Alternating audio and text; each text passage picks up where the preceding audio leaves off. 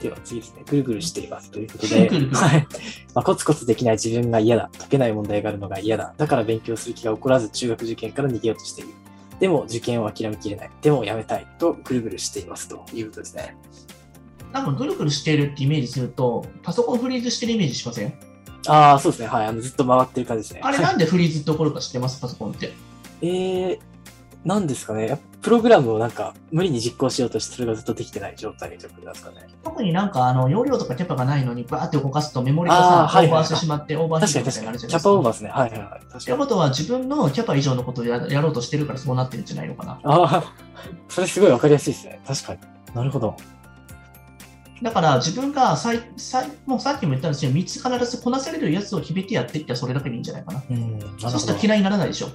そうですね。自分のキャパに収まっている分に関しては、本当に自然とこなせるこれと思うのではお母様が決めたものだったりとか、自分が決めたものとかとか、そういったものに対して縛られてるから、塾が与えられたものの、そのうちの最低ここだけ私はやろう。まあ、塾基準じゃなくて、自分が最低ここまでだったらできるかもしれないというものをしっかりと決めてやっていけば、自分ごとになるので、しっかりなるほど受受験に向き合われるんじゃないでしょうか。それはフリーズ状態じゃなくなりますね。そう確かに。だから飽和水蒸気量のところ はのいほ飽和量がちょっとマックス超えてるみたいな感じになっているので、余力がやっぱり3割ぐらいあるといいですよね。うん余力3割ですね。それぐらいを意識しながら入れていくそうですね。うん、やっぱり毎日こなすってことの方が重要ですからね。